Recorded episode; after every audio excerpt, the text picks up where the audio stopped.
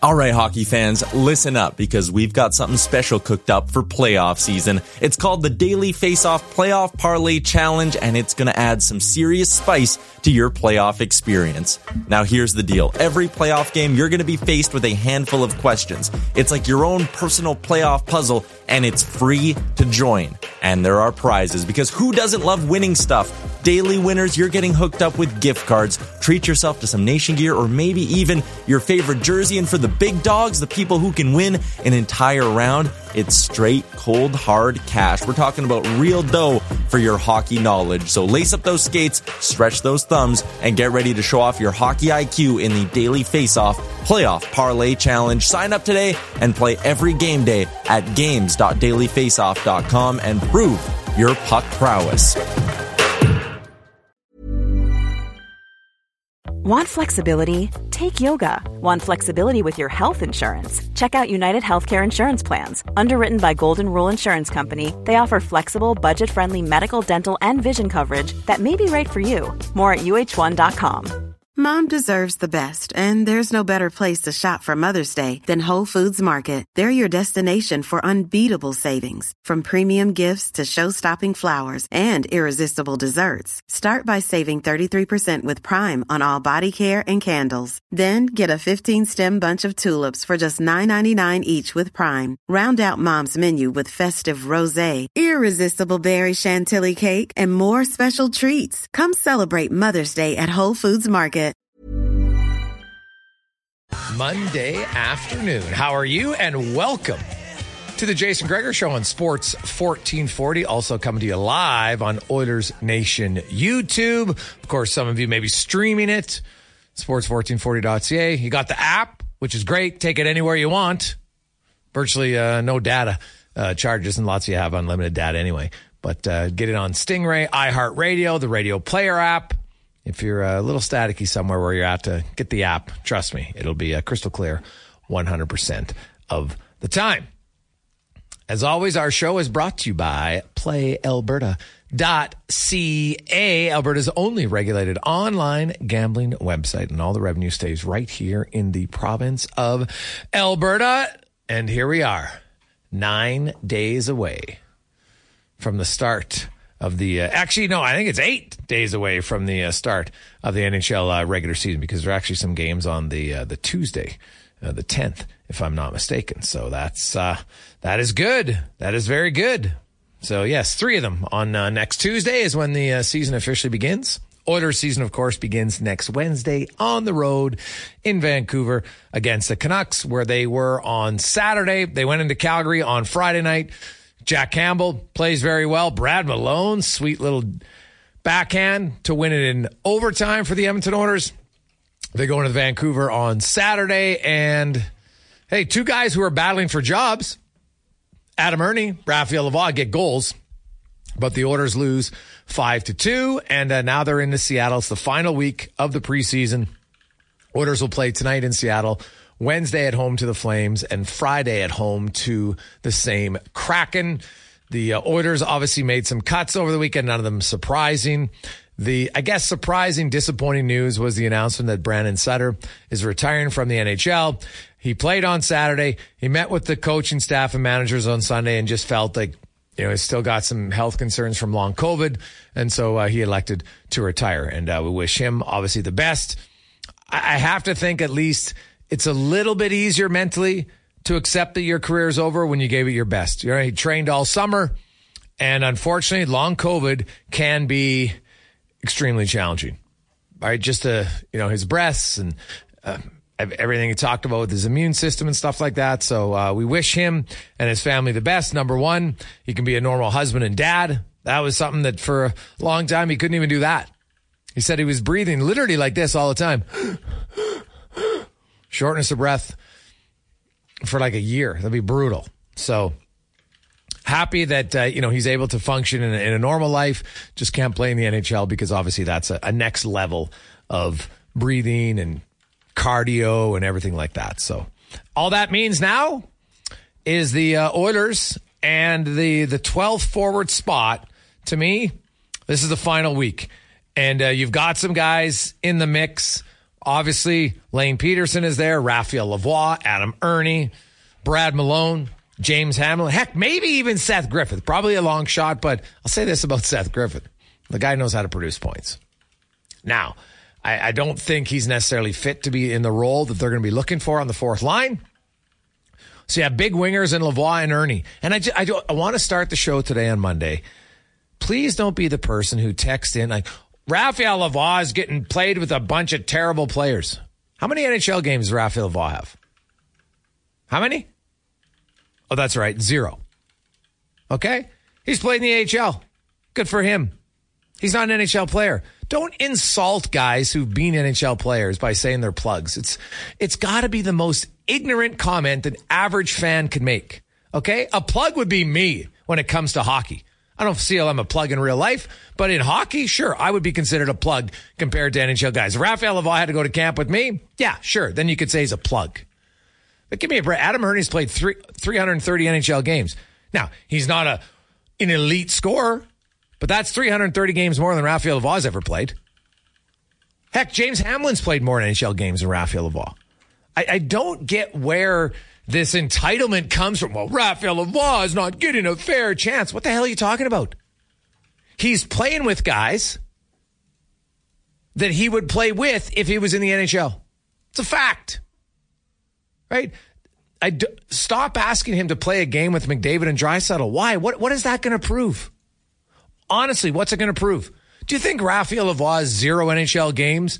And because he scores once or twice in a preseason game with McDavid, Jay Woodcroft's going to be saying, well, geez, guess we're going to take Zach Hyman and Dustin and Connor Brown off of our top six so we can put Raphael Lavoie there because he scored in a preseason game. That's not how it works. It makes no sense. And don't waste time. Why do it? The Oilers are here to win. That's their go- job this year. The top six guys have played with the top six guys. Because guess what? That's what's going to happen in the regular season. Now, injuries occur, or maybe after 20 games, Dylan Holloway's lighting it up, then maybe he'll get into the top six. Great. But Dylan Holloway, who's been getting lots of minutes and has played very well, in my opinion, right? Second year guy. Raphael Lavoie has zero NHL games. This thought process that somehow he's just getting completely looked over is ridiculous. I think it's great that him and Erne are on the same line because let's call a spade a spade here. There's only one spot available, and those are two guys battling for it. So they're in the Brad Malone's in the lineup. James Hamblin's in the lineup. They're all in the lineup tonight. I, I don't think that's a coincidence. You put those guys in, they all know they're not idiots. Look at the depth chart. They know what's happening. So it's great. It's fun. But please stop with, uh, oh, he's getting no chance. There's no reason to play him with Connor McDavid and Leon Draisaitl. None. To this point, Raphael Lavoie has proven nothing that states he's a for sure NHL player. He's got potential. Great. There's lots of players with potential that were unable for a variety of different reasons to stick in the NHL. Adam Erne, he found a way to play there over 300 games. Now, he might not play another NHL game. I have no idea. But he's played 300 more than Raphael Lavoie to this point. So I wouldn't call him a plug. And that Raphael Lavoie, because he was a second round pick four years ago, was suddenly, you know, the greatest prospect the Oilers have had here. And he has to get a chance to play with McDavid and Draisaitl. Doesn't make any sense to me at all. So, also on the uh, show today, we're going to talk a little uh, MLB playoffs. The Jays, they start tomorrow against Minnesota Twins. And uh, hey, the Twins had fewer wins than the Jays in the regular season. Now they have home field advantage. All three games will be in Minnesota starting tomorrow. Jays haven't announced their start. I got to think Connor Halley that it's going to be Gausman, Is it not? Like I, I, don't see any any reason why. Now I'd have to look back. Maybe rest might be the only reason, but I got to think Kevin Gausman's a starter. No. I mean, he would be the guy I'd be comfortable with them going with to start things off. Just a guy who you know is going to give you a quality effort, uh, not so many up and downs like we've seen some other like other starters in the Jays rotation. Uh, looked into it, Gregor. The Jays two and one this year in Minnesota. So if they can duplicate that, should be a, a, good series, but I cannot wait for playoff baseball. It's oh, unbelievable. It. Oh, I love playoff baseball. Every at bat matters. It's great, especially now that they've sped up the game. It's going to be even better. Can't wait to see the the playoffs with the the pitch clock and everything else. So that'll be fun. Another weekend in the National Football League. And oh, Jets fans put a little scare into the Chiefs. Mr. Wilson, not bad performance. And hey, what about Miami? Ooh. Some people wanted to anoint them the Super Bowl champions last weekend at this time because they crushed Denver, scored 70 points. Well, Buffalo returned the favor, put up 48 on the Dolphins. And so a little bit of a flex by the Bills to say, hey, wait a sec. We're still in the AFC East. We're still pretty good. The uh, Cincinnati Bengals offense is absolutely putrid. I don't know how else to explain it. You got Joe Burrow, you got two really good receivers, you got a decent tight end, you got a good running back, and they can't do anything.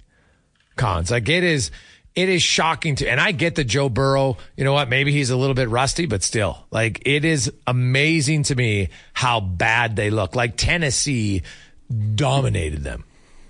Yeah, I mean, and I will say, I, I, do think Tennessee is a good team. I think they're very well coached. Yeah, but, but don't you like Cincinnati? Don't you th- at the start of the season? Do you think Cincinnati was going to be a team oh, that no. would get embarrassed by Tennessee? No, they're terrible. I mean, yeah. embarrassed by by Cleveland as yeah. well, right? And the win against the Rams was not that impressive by any means at home on Monday night. No, Joe Burrow has not looked good, and if that injury is as bad and making him play this way, maybe he shouldn't be playing. Maybe you should give him a week off to to try to rest up and heal because he's out there looking terrible. Uh, QBR this year, 33.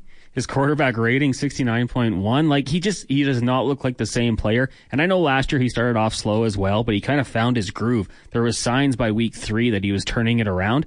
It hasn't come this week or this year. So I don't know what the problem is with, with Joe Burrow if that knee injury is really hampering him this much, but he's been brutal and he's killing me in fantasy on top of that, Gregor. So might have to make a move here. Might have to make a move from Joe Burrow. Ooh, tough one. Yeah, that has been very tough.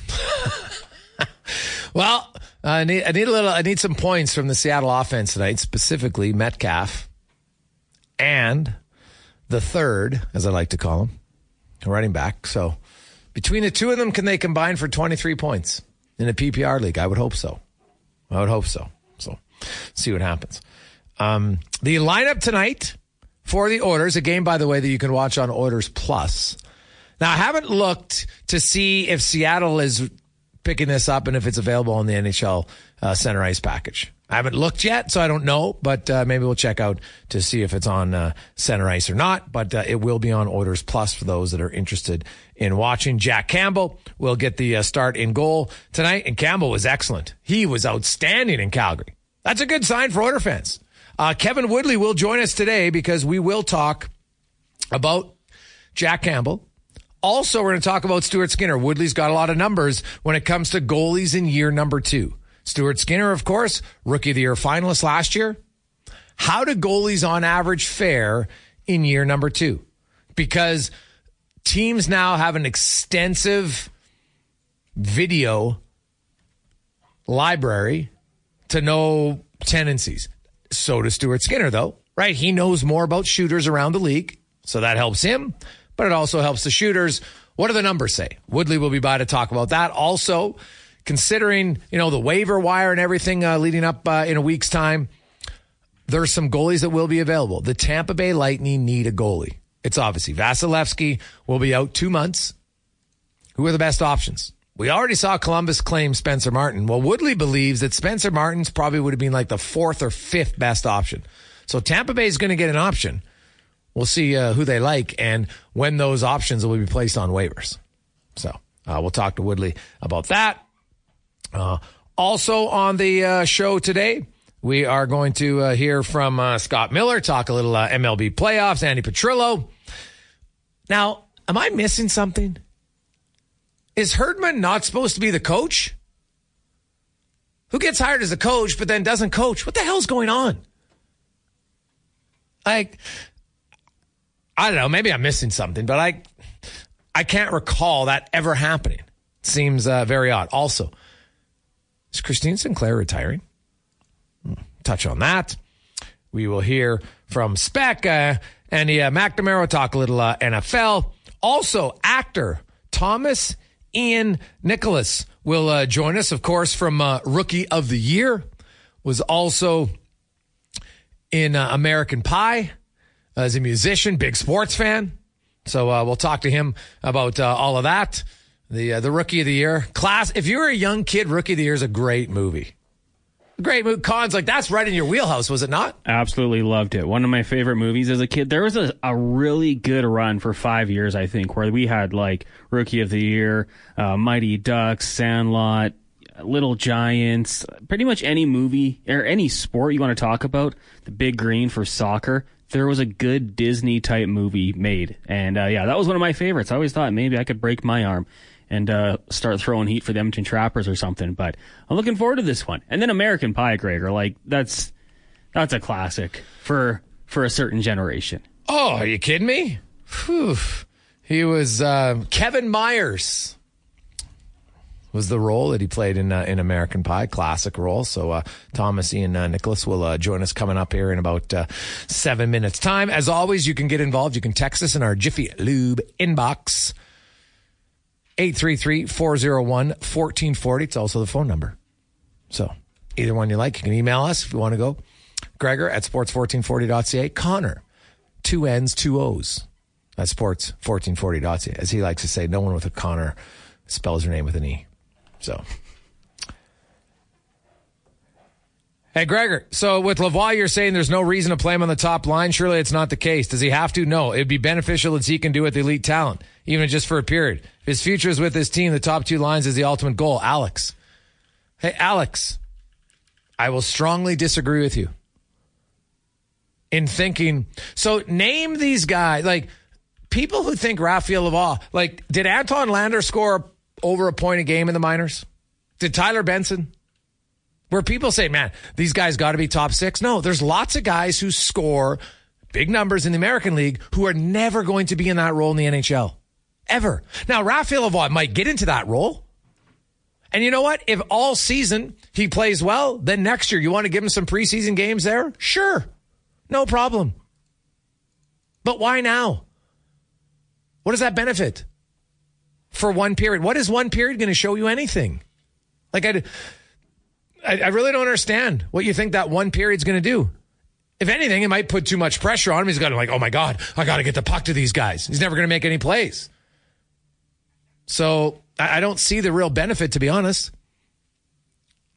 And I can give you a laundry list of players who, in their first training camp, or sorry, as a pro, where they were on the cusp of making the team, weren't just like, oh, let's play with our top guys. Is Tampa Bay putting their guys with Kucherov and Stamkos and Point in the preseason? Is Colorado? Like, honestly, show me the other teams that are doing this. Why? Why are they doing it? To me, you're sending mixed messages to the player because you've had a conversation with Raphael Lavoie. He's not dumb. He knows where his spot on the team is. So you have to play this way. Guess what? When you play with Connor McDavid, you're going to have to play the game a different way. So now you're going to confuse him and oh, let's put you out for a period. We've been asking you to want to play maybe a little bit more robust, a little bit more dump and chase. Well, now you're going to play with skilled guys. It's totally different game. How does that benefit the player?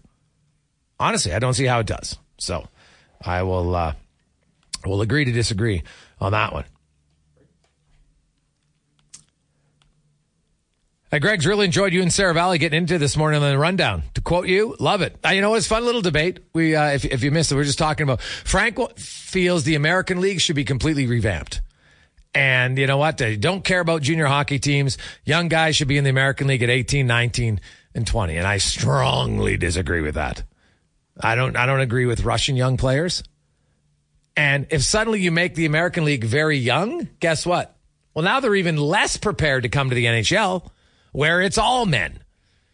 Like Struddy and many other NHL players have told me, the jump from junior to the AHL was harder than the jump from the AHL to the NHL. Because in the AHL, you got accustomed to playing against men. Strong, smart, dedicated, committed, disciplined. If you have a really young league in the American League, guess what? You're not going to have that. So, and it stemmed from the conversation about Shane Wright. Like, I don't understand why Shane Wright got the, uh, exception that he's allowed to play in the American League this year. I don't really understand it. What what has he done in junior that is so much better than many. Go look at Jordan Eberle's junior numbers. And, I, and he's just one example. I can give you tons of examples. Leon Draisaitl. Right? Leon Draisaitl at 19 went back to junior. You saw him, Oiler fans. He wasn't ready for the NHL. That extra time in junior, did it hurt him? No, it benefited him. Then the next year he came in, pretty good player.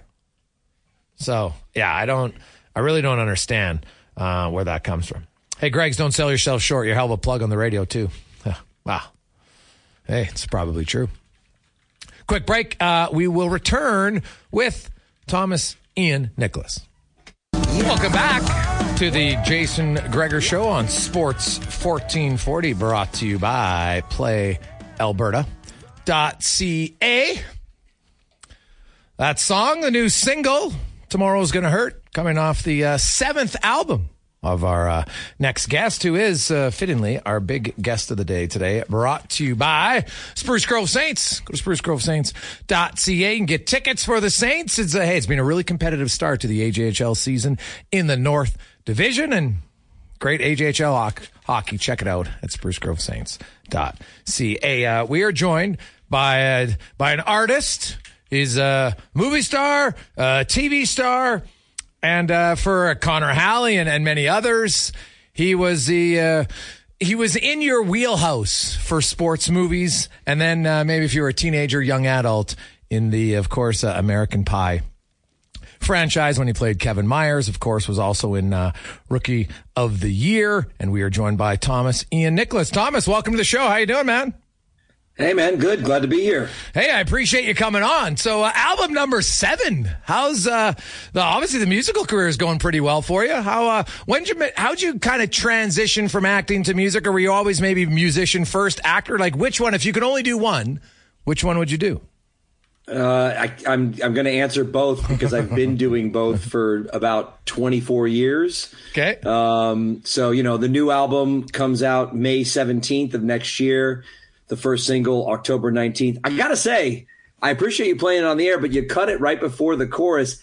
That's like essentially making me feel like Nadia in the scene with Jason Biggs and Shannon Elizabeth. He gets it twice. Yeah, yeah. She gets it no time. Oh, we got no chorus. Oh, yeah. Well, you know what? We'll end the segment with the chorus. How about that? Well, okay, good. Uh, just good. like I don't want to. I don't want to give listeners blue balls. Okay. Yeah, yeah. No, that's fair. That's uh, hey, nobody wants that, man. That's uh, that's not good at all. Now you have uh, you've played like over a thousand concerts in, a, in in twelve different countries for for the last fifteen years. Like I've always watched concerts. I've enjoyed them. And I feel like, like sporting events, you play a game and it's live and it's like, what a rush. But there's something about a concert that's like, because in a sporting event, sometimes, you know, you're on the field, then you get a little bit of break. When you're in a concert, sometimes you're up there two hours straight. Can, can you talk about the rush from being on stage and how it differs and, and, and must differ vastly from when you're filming because you're never filming usually with a live audience? Yeah, and, and in fact, I'll, I'll even bring this around to a sports related story. I was just in Nashville for a sports convention. All my friends, when I say all my friends, I mean like the entire cast of The Sandlot was also at the convention. So they all came to my show. Yeah. Uh, I was playing at the Tin Roof on Broadway in Nashville.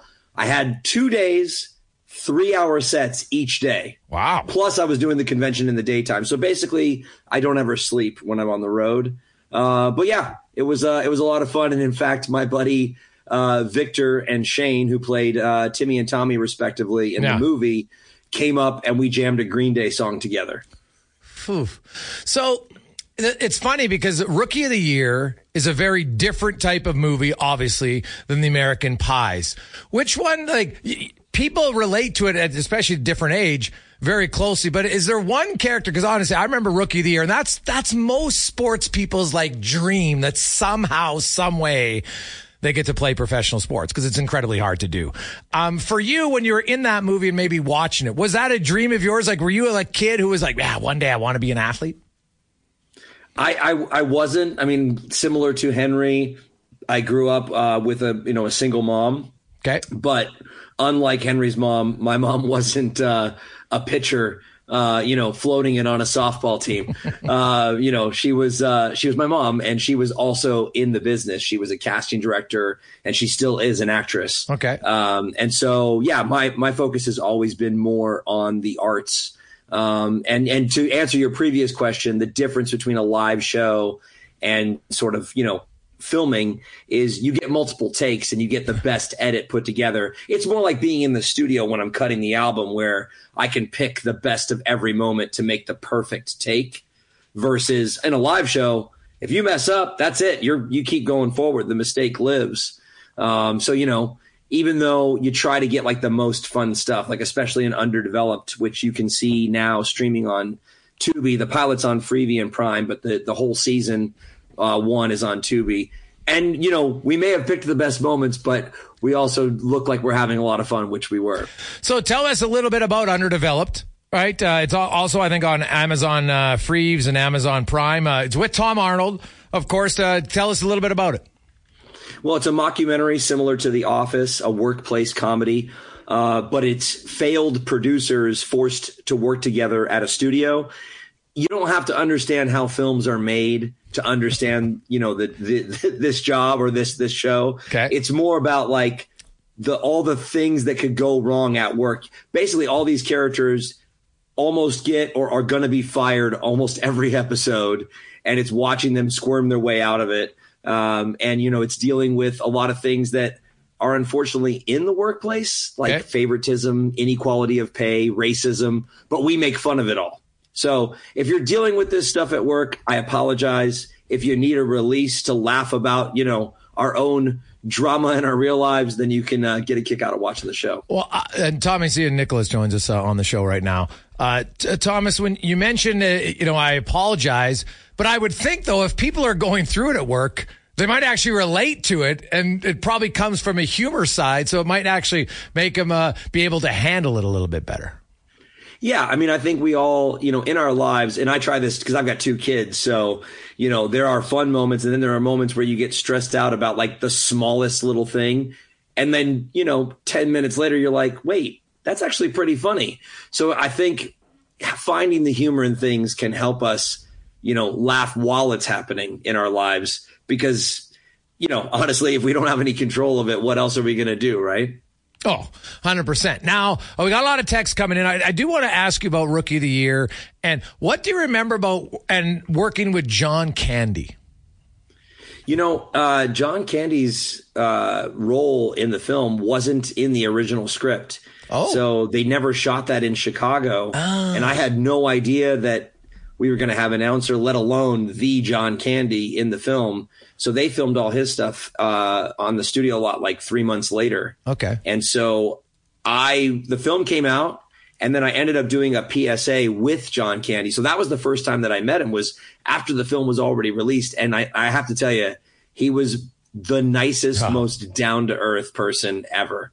Uh, we ended up hanging out at his, uh, his recording studio after the PSA for like a few hours. My mom and him just talking, and I was playing video games with his son. So for you in, in your career, and you mentioned your mom was in the industry a lot. So I don't know if it was easier or if there was less wow for you, but as you're working your way up and, you know, like, hey, and I'm, we're obviously in Canada right now. You worked with some of the Canadian legends, John Candy, Eugene Levy's one of the funniest human beings I've ever met, man. Like Schitt's Creek is still one of the hilarious SCTV, you know, obviously American Pie, but was there an actor that when you got to meet them the first few times that you were just like, oh my goodness, this is unreal? Yeah, for me, it was um, going head to head with Mickey Rourke in my last film that I starred in and okay. produced that Lionsgate put into Yeah. into theaters, at least uh, theatrically here in the states. That's adverse? uh, and you at, at that yeah, that's adverse. Okay. Um, and so I remember the very first time that I like was filming a scene with Mickey Rourke. Uh, his assistant was like, "Don't talk to him, don't look at him," and he came on set. And so, like, you know, I, I was doing the scene with him, and I hadn't even met him. We finished the scene, and we got kind of like went off like dramatic improv, and it kind of the scene kind of tapered off. Finally, the director, you know, my business partner Brian A. Metcalf, same guy from Underdeveloped, he yells, "Cut!" So Mickey looks at me and he goes, "Hey, I'm Mickey. And I'm like, oh man, I must have passed the Mickey Rourke litmus test, you know? So now, why looking? Why did she say don't talk to him? Is that because he doesn't like that? He just wants to come in and and make it more real because you don't know each other. I, you know, I don't know. Maybe maybe he was afraid that when he arrived on set, he would get taken out of his character if like crew members asked to take photos with him or whatever. Who knows what he's experienced? And no judgment on wanting that for his craft because obviously he's an incredible actor. Um, and you don't know where someone's coming from. So I I wasn't judging that. I just that just was my experience where I of course respected that direction. Yeah. And then but then also gained his respect after we did our first take together. Thomas, I was reading up um, a bio on yours, and, and, this is the description they gave as the frontman, of course, for the Thomas Nicholas Band. Uh, as a hybrid of Dave Grohl meets Bruce, Spring, Bruce Springsteen, and his live performance is so much fun to watch, and people always come back to see another concert. Well, how, how do you take that? Like Dave, like those are two pretty big legends when it comes to to music. How, how do you take that, and how would you describe yourself on stage? Um, I mean, I'm I'm a huge fan of both of those artists. And in fact, uh, I've got dibs on the Bruce Springsteen biopic. uh, and I asked Bruce in okay. 2006, face to face. He didn't say no, so I'm going to take that as a yes. when, I asked him for his, his blessing to portray him in a movie one day. Uh, and I actually recorded my my last album at Dave Grohl's Studio 606, though I have yet to meet Dave. I did play his guitar on the entire record. I picked up a guitar to like test the amp, and I asked the engineer, I was like, "Oh, whose guitar is this?" He goes, "Oh, it's one of Dave's." I'm like, "Should I put it back?" No, no, no. Dave gave you the shirt off his back. Go for it. So I recorded the whole album on that guitar. Now you've collaborated uh, as we were joined by Thomas uh, uh, Thomas Ian Nicholas. Uh, you've collaborated with a lot of different musicians, a lot of different genres. You know, the Plain White T's, Early November, Ace Enders, Matthew Kennedy, etc. Is there somebody like if if you got to pick anybody? Is there one musician you'd want to collaborate with? Dave Grohl.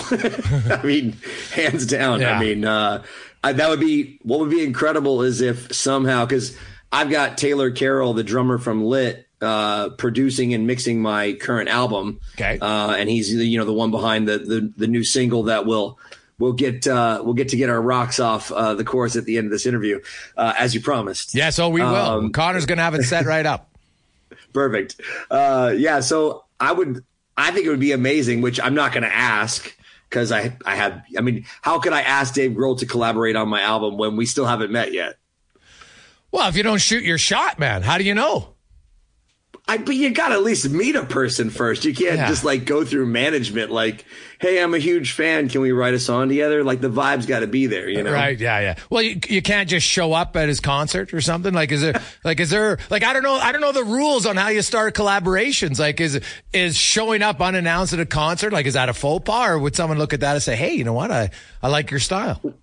Well, I mean, I know everyone in his camp, and I know a few of the guys in the band. I mean, I've met a few of them. Uh, I remember when they did uh, before Taylor uh, was gone. They did like a, a, a pre-concert for a tour where they played at a 600 cap room about like here in Los Angeles. So I went to it, and I remember there was a moment where Dave said, "Hey, is anyone here for the first time seeing the Foo Fighters? And I'm in like the pit. All the VIPs are like in the back, and I'm like, no, I'm gonna, I'm in the pit. This is my first concert. So I, like a dumbass, raise my hand, and he points right at me, and he goes, "You," and I'm like, "Oh shoot, this is not a good idea. I should have kept my mouth shut. Could have, should have kept my arm down." He goes, I can't even see who you are, but you picked the right concert to come to. And I'm like, thank God he didn't make me right then. That would not be the way I want my first introduction to go with Dave. Well, I could say, hey, you know what is my, you did made a really good impression, Dave. I didn't know what to expect, but you know what? You really surprised me. So, uh, I'm sure well, that might be a way to, uh, do it. Now, Tom, going back to, uh, to, to, your album and really more so your recent TV series with Underdeveloped, um,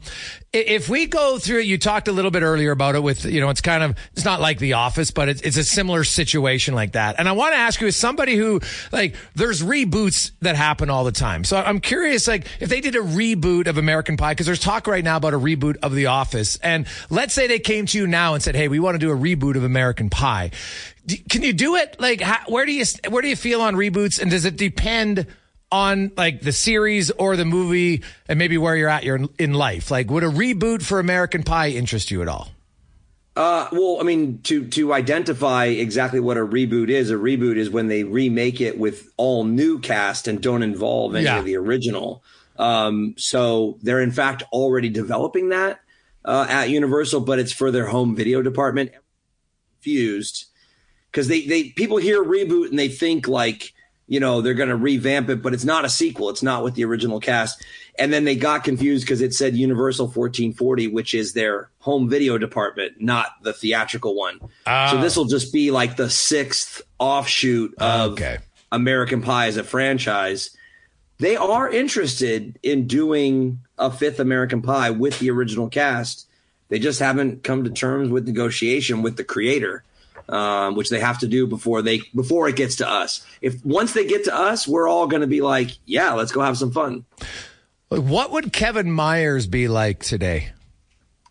I have no idea. I'm going to leave that to Adam Herz because uh, you know I don't think I don't think I want my my my real life to intersect with Kevin Meyer. I don't think that really makes much sense. You know what? Kevin quit his life as an architect and suddenly he's in a rock band. Yeah. No, no one would believe that. No, they wouldn't believe that. That's that's totally fair. Um, so be, before I let you go, Connors, do, do we have? Are we ready?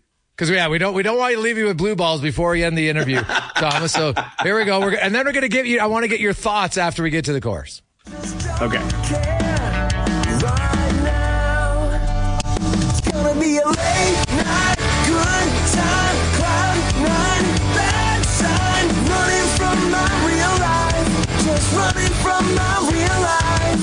I should go home 'cause I know where this goes, but I'll stay for one more. Here we go. Tomorrow's gonna hurt. All right. Okay. Yeah. Hey, you, you, you didn't uh, you didn't uh, oversell that. I like it. So I want to ask, as a musician, and you do all this work, you collaborate all. Is every time you hear your song still cool, or are you like a perfectionist and after you've heard it so many times, you're like, oh, okay, I need a new one? How does it work? Man, I, I don't listen. You, there's sort of this this cycle that happens when you first uh, record a new song or a new album, where you spend so much time listening to it, fixing all the mistakes, or the or or you know doing whatever you want to do to it, and then so you'll listen to that song, Yeah. like a hundred times, yeah. and then after that, I, I I won't ever put it on again. Okay. I'll play it live, yeah. Um, you know, and and uh, and all that. But yeah, there, there's there's sort of like a, a cycle, at least for me as a creator. Um, so you spend so much time listening to it incessantly that there's not like a time later where I'm like, I'm gonna kick on. I, I like the same thing with my movies. Like I don't like just kick on an old movie. Like, boy, I want to just relive the nostalgia from 24 years ago. Play. um, you know, I'm always just like focused on what I'm doing next, which is you know like obviously the new TV show, and there's a bunch of other projects that we have in the works right now that I, I can't talk about yet. Okay. Obviously, SAG is still on strike. Right. Uh, underdeveloped got a waiver, so I can obviously talk about that. Now, what about with your kids? They, have you, you shown them like? Do they like to see dad as a young actor? Well, first of all, my son is in underdeveloped. He Oh. plays Tom Arnold's son in episode two. Okay. Um, and you, if you saw M Night's last film, not Knock at the Cabin, but the one before that, Old on the beach, Yeah. my son is the main kid in that M Night movie. Oh wow, I didn't know that. Um, So, you got him in the industry. So does he Well, watch? yeah, does, does he critique you in Rookie of the Year then? Well, Dad, I'm not. What, are, what were you doing here? No, he he and, and my daughter. So my son's uh, almost twelve. My daughter is seven. They've both seen the film, and then what's very cute is uh, when I go out of town on tour for like the weekend. When my daughter misses me, She'll watch she watches one of my movies, Oh, which wow, is makes sense. just the cutest thing ever. Yeah, no. Now, one last one for you, and, and I apologize if you've been asked this question before, but you know, we read a lot of challenges about you know child actors and how it's really difficult, and a lot of them don't come out and, and maintain success, and, and a lot of them struggle with it. Um, it seems like that's not the case with you. How were you able? To go through the childhood acting career and then continue on successfully, and then of course branch out into music as well. for me, I I uh, I I give a lot of kudos to my mom. You know, she she is a kind of like the rock in in my life and and has always been supportive um and and has kind of like led me down the right path. I think when I was a kid, she gave me what I like to call pseudo freedom. Okay. She gave me just enough freedom to like make mistakes and learn from it, Yeah. but not too much freedom that I ruined my life over it. Makes sense. So when you make a mistake, you, know. you, can have the threes and fours out of tens, but not the nine and tens out of tens. Well, you know, she she by giving me that pseudo freedom, she opened up communication, which is what I hope to do, you know, with my kids that you know, when they are going through that that adolescence, that true adolescence where Yeah. you're you're faced with those decisions that they feel comfortable enough to say, "Hey, this is what I'm going through. This is what I saw. This is kind of what I did and how I and well." And then it's like we can talk about it. I think communication's the key. It's when you don't want to talk to your parents, you don't want to admit anything that you've done that you go off and make even worse decisions. So I think it's just about having that support and that that openness, that like sort of tough love, but also just the idea of love. Well said, Thomas, and uh, continued success. Uh, congratulations on Underdeveloped. And I really look forward to down the road when we see the collaboration of Nicholas and Grohl. That would be amazing. From your mouth to God's ears, my friend. Thank you for having me on the show. I appreciate it. Uh, there's Thomas Ian Nicholas. Uh, quite the successful career, man. From uh, Rookie of the Year, obviously, to American Pie's got seven albums. Now his least uh, most recent uh, TV show, Underdeveloped. It's on uh, Tubi, Amazon Freevee. You can get it uh, anywhere you like online as well. Underdeveloped. And uh, you heard the premise of the show, kind of humorous. So give it a run. It was it was amazing to me. I'm doing that interview with him. Of course, uh, as I'm watching him, uh, we're, in our StreamYard on uh, on Oilers Nation YouTube, and I'm looking at him, and it's like I'm talking to Kevin Myers because that's that's what I relate to him for me. Right, like obviously I remember Rookie of the Year, but I more so remember him as Kevin Meyer in American Pie. Like I love that that whole series. It was great. And, uh, you know, it's interesting. Like you could see it right there. It's, it's too funny. So thanks to uh, Brad for setting that up. We'll come back. Uh, Bronte will join us on the Jason Gregor show on Edmonton Sports Leader TSN. Sorry, Sports 1440. Hey, folks, I'm Marc Maron from the WTF Podcast, and this episode is brought to you by Kleenex Ultra Soft Tissues, your ally to help tackle your allergy symptoms this season. I love the change of seasons, but nobody loves pollen and all those other things floating in the air that make you sneeze during this nice weather. Kleenex Ultra Soft Tissues are hypoallergenic and allergist approved, so fight back against watery eyes and runny noses without worrying about irritating your skin. For this allergy season, grab Kleenex and face allergies head on.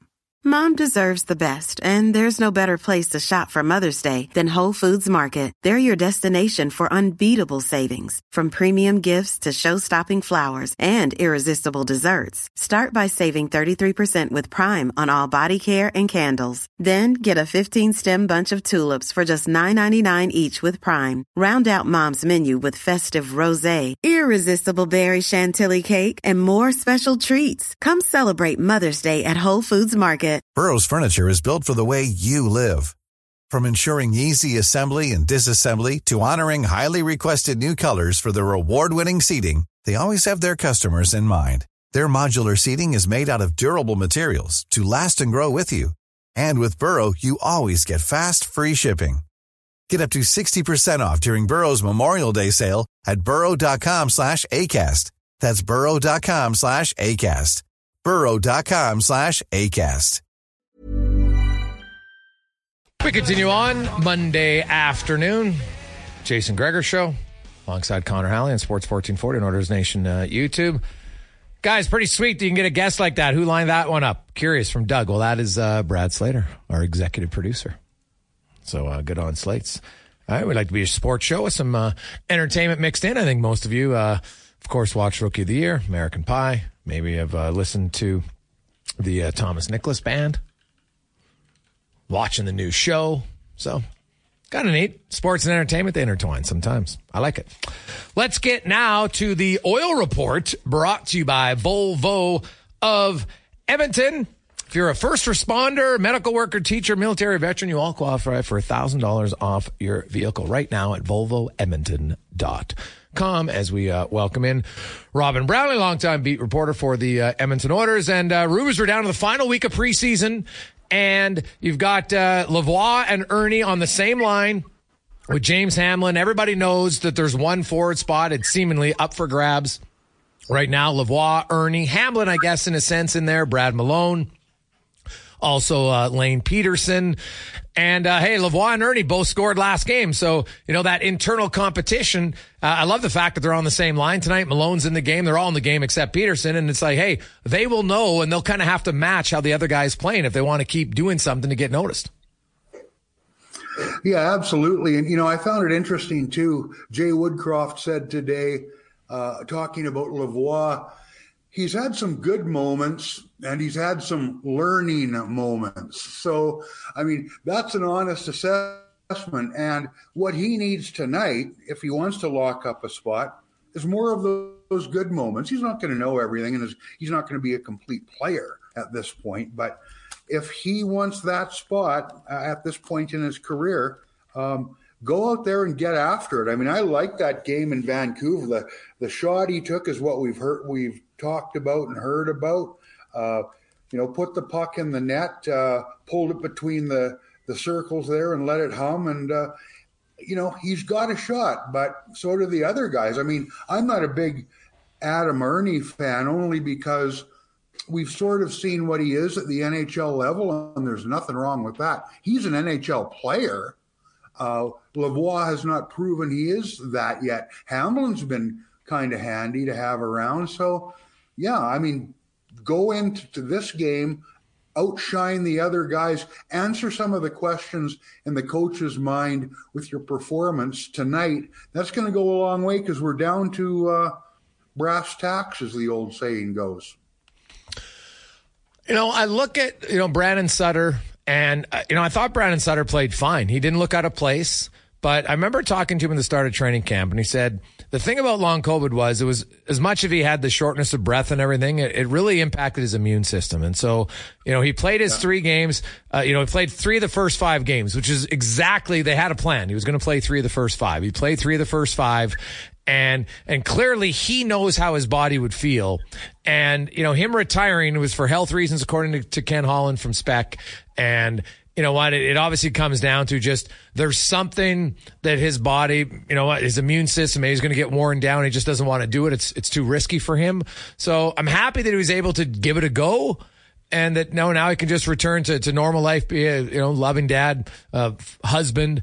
But it is, you know, it opens up a spot because I think the way he played, he was probably trending to be the guy right there. He hadn't done anything that stood out like, wow, he's the best, but he definitely didn't do anything to say he's the worst. So who do you put now? If you had to put a pecking order right now, who would you say is the leader to get that 12th forward spot? Well, you know what? I'm a bit of a I'm a bit of a fan of uh, Lavoie. I want to see him here. I don't think uh, that he's going to be exposed playing in this lineup, if you can't play him, uh, you know, in that bottom six and specifically on the fourth line with that top end, I can't think of too many teams that could shelter a kid uh, better than this. You're not throwing him into the deep end. And I heard you talking earlier. Well, you got to play him in the in the top six. No, you don't. That's the last thing you need to do.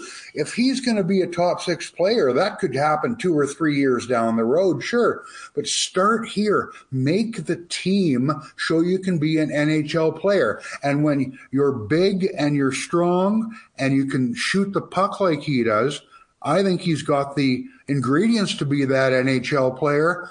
Uh, is he far enough ahead of Erne of uh, of the other guys? I don't know. I think we know what Erne is, like I said. So, do you want a sure thing now, or do you want to grab the kid and make sure nobody gets their mitts on him? If I'm making the calls, and I'm not, uh, I, I'm I'm looking at Lavoie. He's my guy right now, unless he completely, you know, what's the bed in this game tonight. Yeah. Um, he, and that's interesting. I, I don't have a front runner. I don't think there's an obvious front runner in, in my eyes right now. Um, you know, and, and if Lavoie makes it, there's there is the the caveat that Derek Ryan they have to be comfortable with him playing center, right? That's the one thing that, and that's out of Lavoie's control, right? So d it's funny. So I'm sure Raphael Lavoie, as well as he's playing, he's kind of saying, "Okay, Derek, have a really good game tonight playing center." You know what I mean? Like that's going to help him. That's just a fact. Yeah, yeah. You know what? It, it, it's it's interesting. We don't know uh, the dynamic. You know, when when when the players talk, and I'm sure there's you know there's some back and forth there. You know, have a. Uh, I don't know where he fits best. Does Jay Woodcroft know where Lavoie fits best? I mean, here's another guy in Ryan. This is an NHL player every day of the week, 24 7. Um, he's going to factor into it. So, uh, you know, I don't know. I just, the, guy I don't want to see get away, and I go keep going back to it because I feel strongly about it, because we've seen it before. There's a happy medium between rushing a player uh, for into minutes he's not ready for. We've seen it with a lot of defensemen over the years, and not giving a guy a chance and burying him so you never get anything out of the kid. I think Raphael Lavoie is the happy medium between. Do we know for sure he's ready? Well, he's looked pretty good. What our eyes tell us, he looks pretty good. Let's put him down the lineup and protect him uh, where he's got some cover and see what we've got rather than, hey, anybody want to crack at this kid? Because I got I, I, don't, I'm not sure he'll he'll go to another team. We've, uh, I think sometimes we assume everybody sees a gets a glance at one player who's here and they just they've got to have him, and often he, he clears. But why take that chance with Lavoie right now? Uh, are you throwing him in the deep end without any kind of cover? uh, if he makes this team on the fourth line? I don't think so. What's what's the downside to it? That would be my question. Uh, no, that's fair. Um, I I don't know if I've seen enough to say for sure Lavoie is an NHL player, and I can't Yeah. say that I've seen enough to say that he isn't. When the Martins right, booked and that's verbal vac- that's the uh, that's the challenge of it for sure. So um, I'm Lavoie on paper interests you. The and, and the reason why I think it's smart to play him in the bottom six, get him comfortable in the bottom six because you have to play a different style in the bottom six. That's just a fact. You have to. So to for people who want to say give him a period, give him a game, what now you're confusing him. Now you're going to say, oh, now you got to suddenly play a different style to play with McDavid or Draisaitl for one game, and then the next game go back. Why would you? Now you're putting him in a position to fail. Makes no sense to me. Yeah, send a clear message and stick with that message for more than five minutes. And that's what playing him further down the lineup does. Once he feels like he belongs in the National Hockey League, then you've got a shot of him doing something down the road, higher up the lineup. But, but you know, the expectations, we don't, I mean, we don't know what makes Lavoie tick. I don't know the kid. Um, I'm not around there. But at this stage in his career, well, if I'm in the top six, there's a whole, you know what? There's a whole slate of expectations that come with playing on those first two lines, and they're legit. These are men playing hockey. They're making uh, good money. And if you're in the top six, you better show in a big hurry why you're playing in the top six. There's no such pressure. You can't be a dog, but there's no such pressure in that in that bottom group of three. You get a chance to play hockey, get your feet wet, and see where it goes after that. Rubes, we will uh, watch tonight with interest and all week long as uh, one spot up for grabs, and there's eh, three, maybe four, five guys uh, in the mix for that job. Uh, Brad Malone's the one name that I wouldn't count out. I would not count out Brad Malone. The coach knows his game inside and out. Right? It's just a fact. I think we lo- I think we lost Rubes there. So uh, there you go. That was uh, the oil report brought to you by Volvo of Edmonton. It's true on Brad Malone. The coach knows him, and that the coach knows exactly what he's going to get from Brad Malone every night.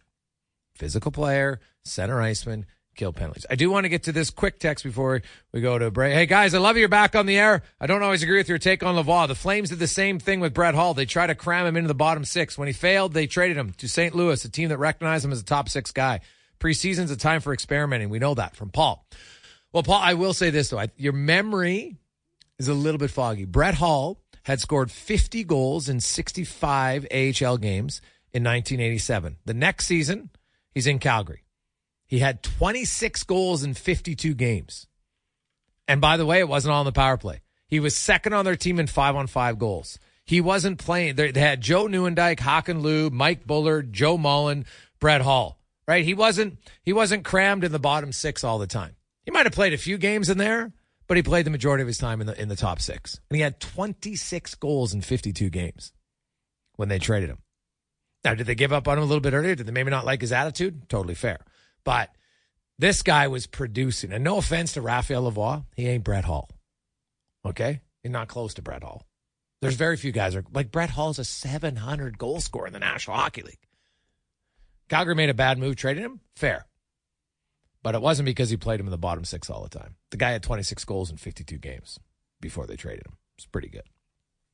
Quick break. Let's get to uh, Connor Halley and a Sports 1440 update brought to you by BIE Engineering, specializing in all your residential, commercial, and industrial structural engineering needs. Go to BIEENG.com. Here's a cool fact a crocodile can't stick out its tongue. Another cool fact you can get short term health insurance for a month or just under a year in some states. United Healthcare short term insurance plans are designed for people who are between jobs, coming off their parents' plan, or turning a side hustle into a full time gig. Underwritten by Golden Rule Insurance Company, they offer flexible, budget friendly coverage with access to a nationwide network of doctors and hospitals. Get more cool facts about United Healthcare short term plans at uh1.com. Hey, it's Danny Pellegrino from Everything Iconic. Ready to upgrade your style game without blowing your budget? Check out Quince. They've got all the good stuff shirts and polos, activewear, and fine leather goods, all at 50 to 80% less than other high end brands. And the best part? They're all about safe, ethical, and responsible manufacturing. Get that luxury vibe without the luxury price tag. Hit up quince.com slash upgrade for free shipping and 365 day returns on your next order. That's quince.com slash upgrade. Hi, I'm Daniel, founder of Pretty Litter. Cats and cat owners deserve better than any old fashioned litter. That's why I teamed up with scientists and veterinarians to create Pretty Litter. Its innovative crystal formula has superior odor control and weighs up to 80% less than clay litter. Pretty Litter even monitors health by changing colors to help detect early signs of potential illness. It's the world's smartest kitty litter. Go to prettylitter.com and use code ACAST for 20% off your first order and a free cat toy. Terms and conditions apply. See site for details. Mom deserves the best, and there's no better place to shop for Mother's Day than Whole Foods Market. They're your destination for unbeatable savings, from premium gifts to show-stopping flowers and irresistible desserts. Start by saving 33% with Prime on all body care and candles. Then get a 15-stem bunch of tulips for just $9.99 each with Prime. Round out Mom's menu with festive rosé, irresistible berry chantilly cake, and more special treats. Come celebrate Mother's Day at Whole Foods Market.